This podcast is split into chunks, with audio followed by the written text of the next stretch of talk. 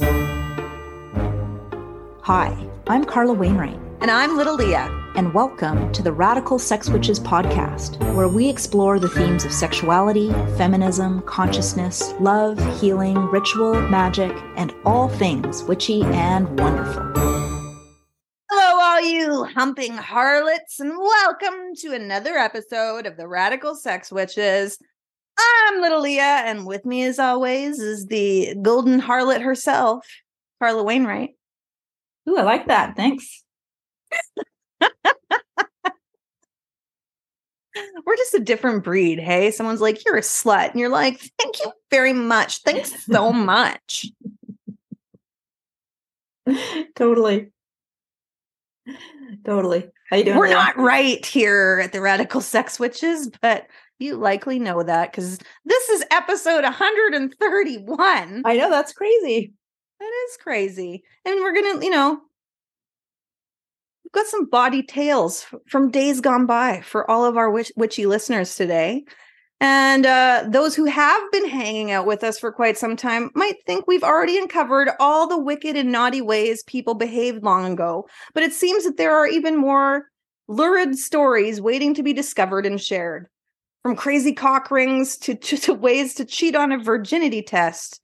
We're sharing in another, and finally it's back I was today years old, historical sex facts that you definitely did not learn in history class. So why you kick things off, Carla? Yeah. So we, you know, um, I feel I feel kind of proud of the number of amazing facts, lurid, you know, lascivious facts that we've put in over 130 something episodes. And I'm always amazed that I keep finding more. Yeah. I mean, you know, history's a long time. So I and I have no doubt that there's going to be more, and they may very well be a part two to this. Oh All Jesus Christ! Can you imagine 50 years from now, like somebody doing an episode from the 2000s, the 2000s and 20s? Yeah, and they'll be like, "Can you believe that they won't eat a French fry that fell on the floor, but they'd go and eat their buttholes?"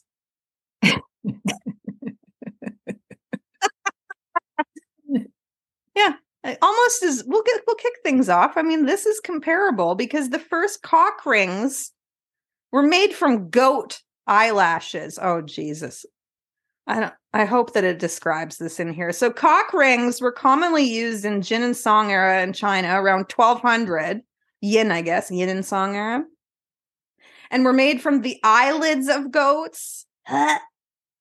The goat's eyelashes were usually left on to add an extra bit of stimulation for the humans involved. and guess what? You can still buy natural goat cock goat eye cock rings online today. What? what? Yeah. Disclaimer. That's what I read. I did not look it up. that is so gross. So gross. But I did see a picture of one. I could understand back in, you know, 1200, but it's 2023. So what the eyelashes were left on for a little tickle? Yeah. Like a French tickler. The Chinese tickler though, they're Chinese goats. Yes, this is true. Um yeah, I actually can't think about this one too much because it's just kind of super creepy. Oh yay. can't wait. No, no, it's that one, the the, the eyelash cock ring. Oh, I thought you meant this yeah. next one. We no, not this next one. That one. Just, you Might know, everyone got... knows this is just going to get worse as this episode goes well, it, it, probably will. It probably will, but that's why I got you to read it. Okay, so we're we're going to go to Rome now. So by 300 AD, Rome had I read 45 brothels. I think there's probably more than that. Um, yeah. Um, and they were so popular that they had to stay, they were they were like legislated to stay closed until the late afternoon because if they'd been open in the mornings, no one would have gone to work.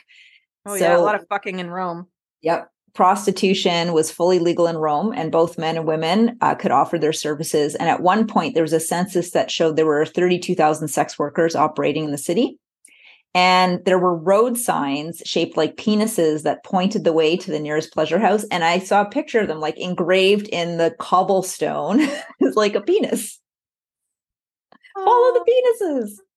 You want to know what's really funny? I know that you by no means spend the same amount of time as I do on TikTok. Uh, it's just me that's constantly feeding you videos, but there is currently a trend going around and you've got to go ask your your partner this question. And I've seen multiple videos now is like asking your male partner how many times in a week they think about ancient Rome and all these dudes are like, well, yeah, I just thought about it yesterday, or I thought about it last week. And they're like, well, how many times in a week have you thought about this? And I'm and it's like this trend and it's a real thing and it's fucked up. So I think it's pretty funny that like I would say I would think about it way more than he would.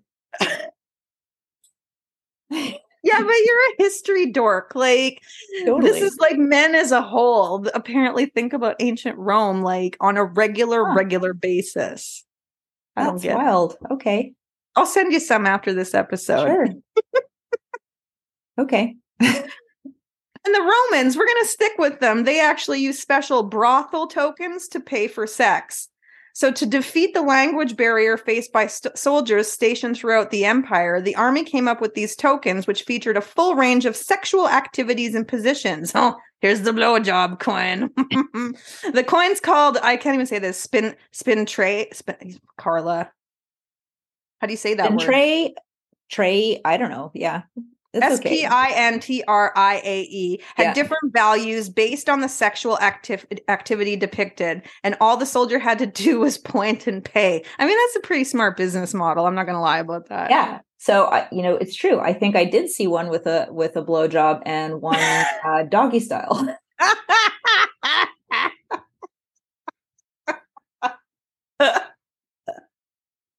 Maybe I need to start thinking about ancient Rome more.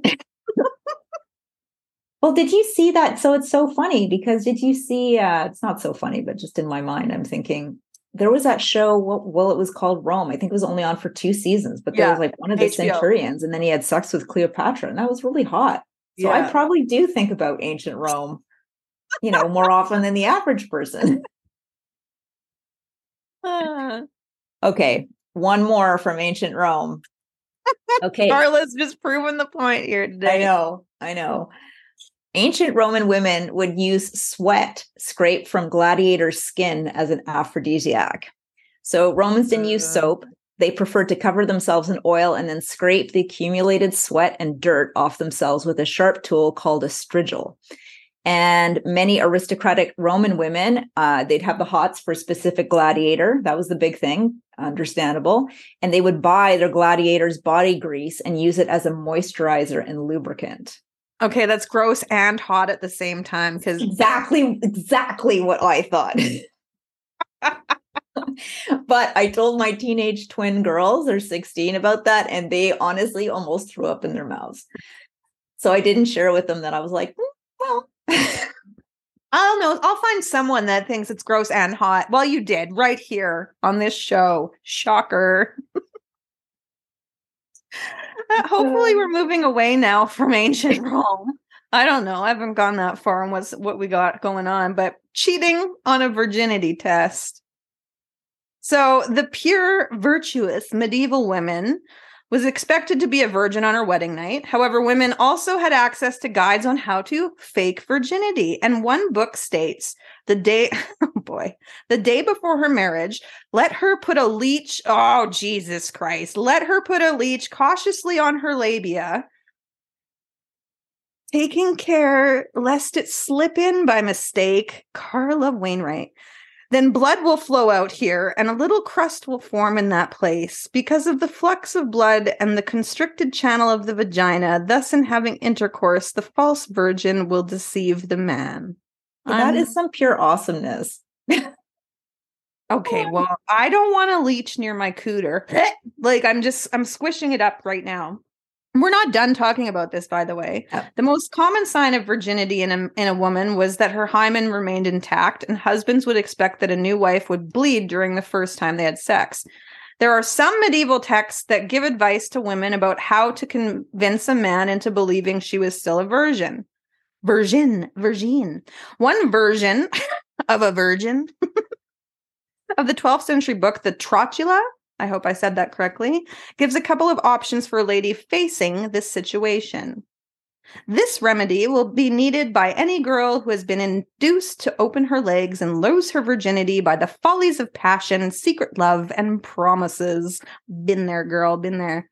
When it is time for her to marry, to keep the man from knowing, the false virgin will carefully deceive the f- husband as follows. Let her take ground sugar, the white of an egg, and an alum, and mix them in rainwater, in which pennyroyal and calamint have also been boiled down with other similar herbs. Soaking a soft, porous cloth in this solution lets her keep bathing her private parts with it. How's that gonna? I don't. Okay, please don't try this at home. That sounds like it's not going to work to seal your hymen up again. And there's one more here. So, other tricks involved a woman arranging to have her wedding take place while she was menstruating. Oh, yeah, good one. Or secretly substituting. or secretly substituting the bride with another woman when it came time to consummate the marriage. That's why I have a twin sister. Yeah, so you had to make sure everyone's really drunk. or that, yeah. but then, you know, then that woman wouldn't be a virgin and she would just have to repeat the whole thing with leeches and a fake bride. Oh god. Again.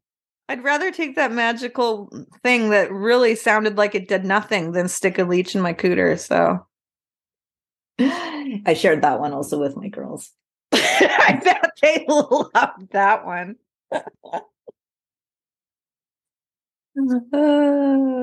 okay. Uh penitentials um again i don't know if i hope i said that right. They were popular books that set out church rules and the penance done for breaking them in the middle ages. So this is kind of interesting. So they there's a 7th century irish penitential um which in that text banned oral anal interformal sex. I don't know what interformal i don't know what that is. Um masturbation and bestiality. Those were all no-nos and then in an Anglo Saxon book called The Canons of Theodore, it had this to say about specific punishments uh, for not doing what the church said. So, whoever fornicates with an effeminate male or with another man or with an animal must fast for 10 years. So, how does that go? Elsewhere, it says that whoever fornicates with an animal must fast for 15 years, and sodomites must fast for seven years. If he defiles himself, masturbates, he is to abstain from meat for four days. He who desires to fornicate with himself and is not able to do so, he must fast for 40 days or 20 days. If he is a boy and does it often, he's either to fast for 20 days or one is to whip him. That's terrible. Whoever ejaculates seed into the mouth, that is the worst evil for someone, it was judged that they repent this up to the end day of their lives. um, and then also to say it was only permitted to have sex with your spouse in one type of position, of course, only the missionary. And the Shocker. reason for this is that it was thought it provided the least amount of pleasure to the couple. Wow. Yeah. Wow. At the same time, sex poems were very popular in medieval France. This kind of doesn't surprise me, given literally anything historical we've talked about on this show.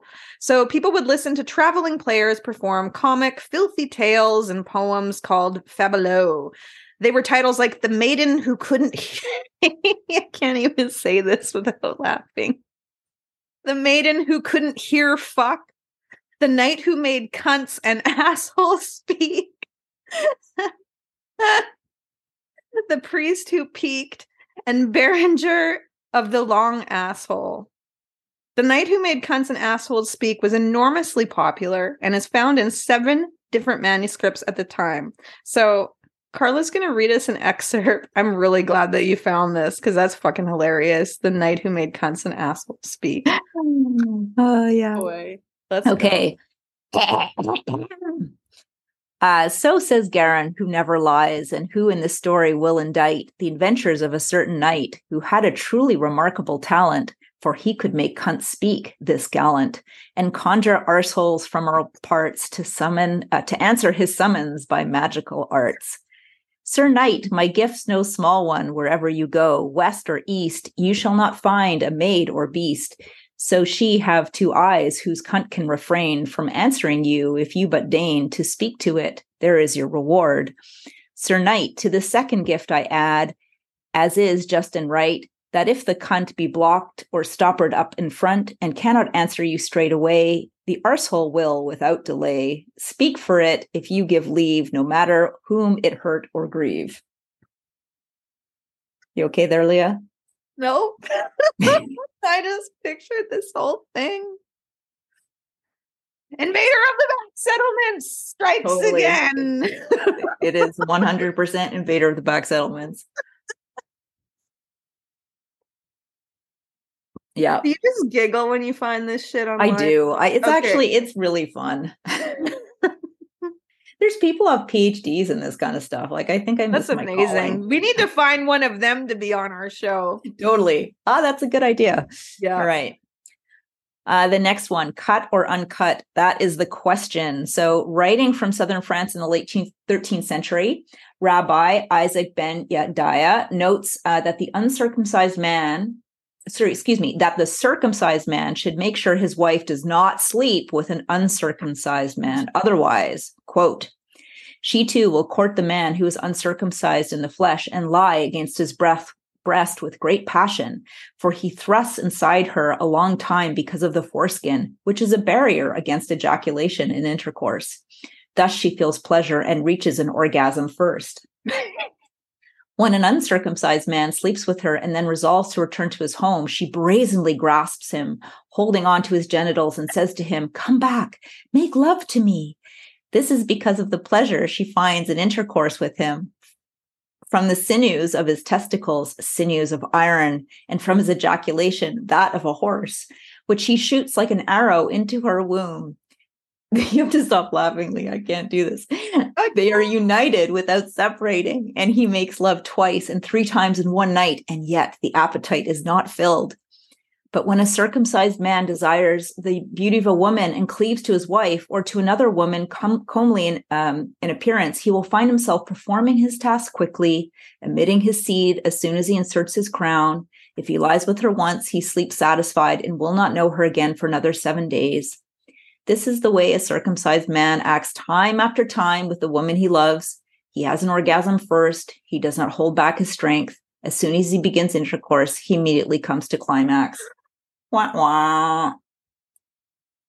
Oh my God, I'm sorry for laughing through that, but that was some of the most ridiculous shit I've heard in a while. The sinews of his testicles. And from yeah. his ejaculation, that of a horse. Sure, Jan. no, I feel like um, maybe Rabbi Yedaya had, you know, something else going on here. He had uncircumcised envy, maybe.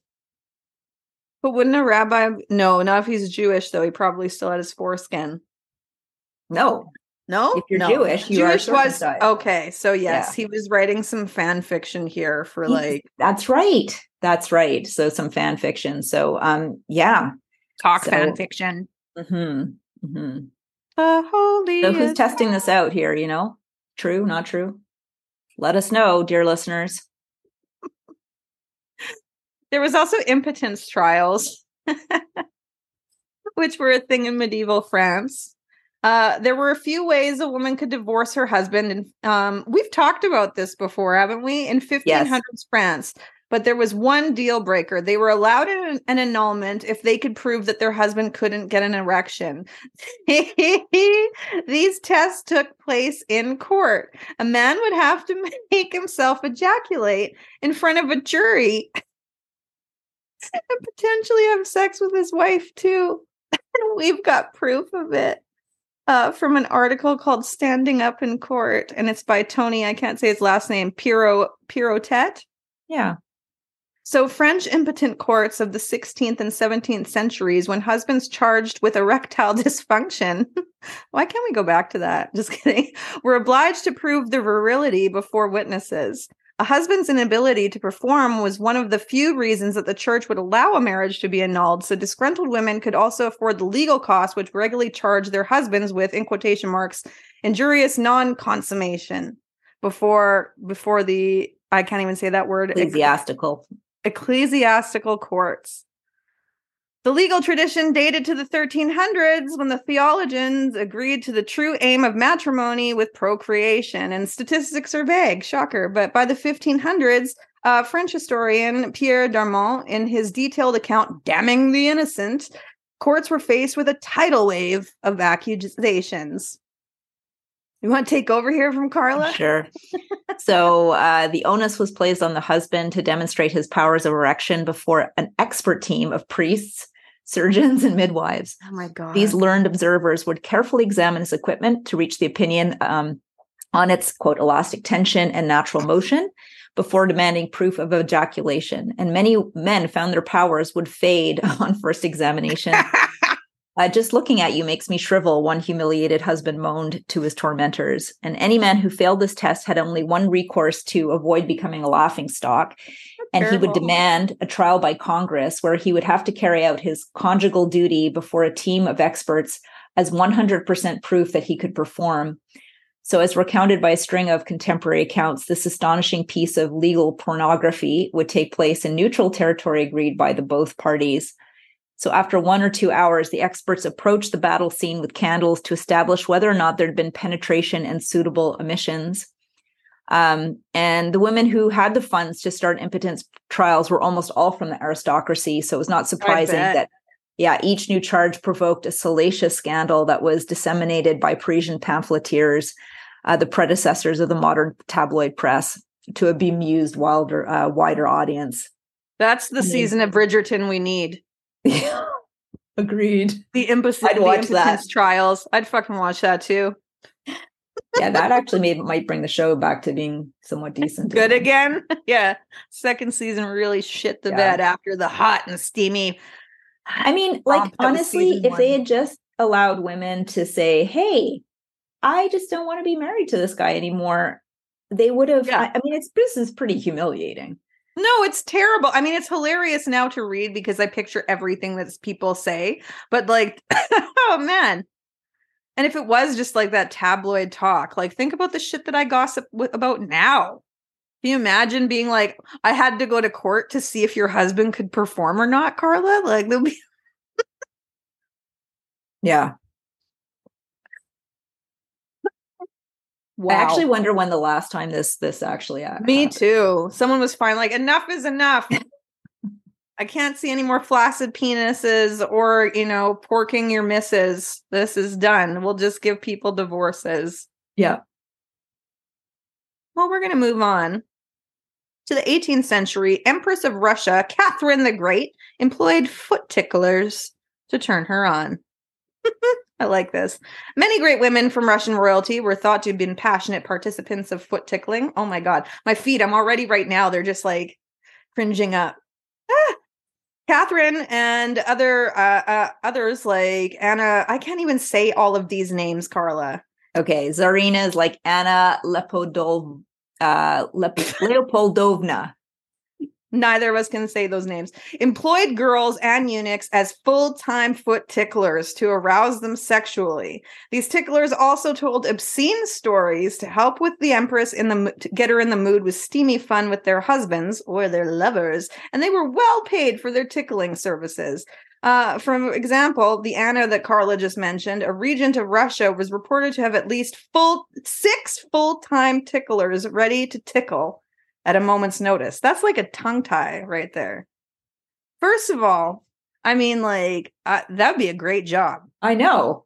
Sign me up. To talk like a dirty pig and to just tickle feet. Like, where has this been my whole life? I feel like I've wasted my life now, too. I am the royal foot tickler. I must get her grace in the mood to mount her husband. Yeah, it is a pretty great job. And um, I just finished watching The Great, which was fantastic. They only did three seasons. It didn't get renewed, which is too bad. Oh yeah, it's been on my Prime list forever, but I haven't checked it out. Is it? Is there a lot of sex in that, or what? Yep. Okay, well, we might bump that up into the watch list then. Yeah, costumes are amazing. I found it really fun and um, totally my jam. Awesome. Well, that is the end of uh, this most recent I Was Today Years Old Historical Sexual Facts. Once again, Carla Wainwright, you have not let us down with the fucked up things that you found online. I'm probably going to be thinking about, you know, goat cock rings, foot ticklers, and impotence trials for a while. And sexy gladiator sweat. Oh yeah, sexy. That one's going into the spank bank. And guess what? The next episode, when we come back, actually, before we get to the next episode, the next month, it's October. It is my spooky season, and I'm once again taking over the entire month to torture Carla with the best of the worst of the worst of the best of all things spooky. And we're going to be kicking things off with actually a really amazing guest. Um, her name is Amanda Woomer. She has written 15 spooky books. She's an occultist. She's a, haunted historian. There's so much. We've already interviewed her. I can't wait for you to listen to this episode. Yeah, it's great. I, I love that interview. So excited to release it. Yeah. So let's get spooky, bitches. Until next time, I'm Little Leah. And I am Carla. We are the Radical Sex Witches, and we will see you next time.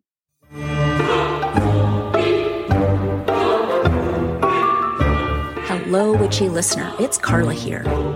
If you're feeling disconnected from pleasure and unfulfilled in life, reach out to me and let's connect on a free call. I love helping women like you shift to owning your sexual power, reconnecting to your body, and finding your unique radical sex witch within. Go to carlawainwright.com or find my contact info in the show notes. Let's co create a life for you that is truly turned on.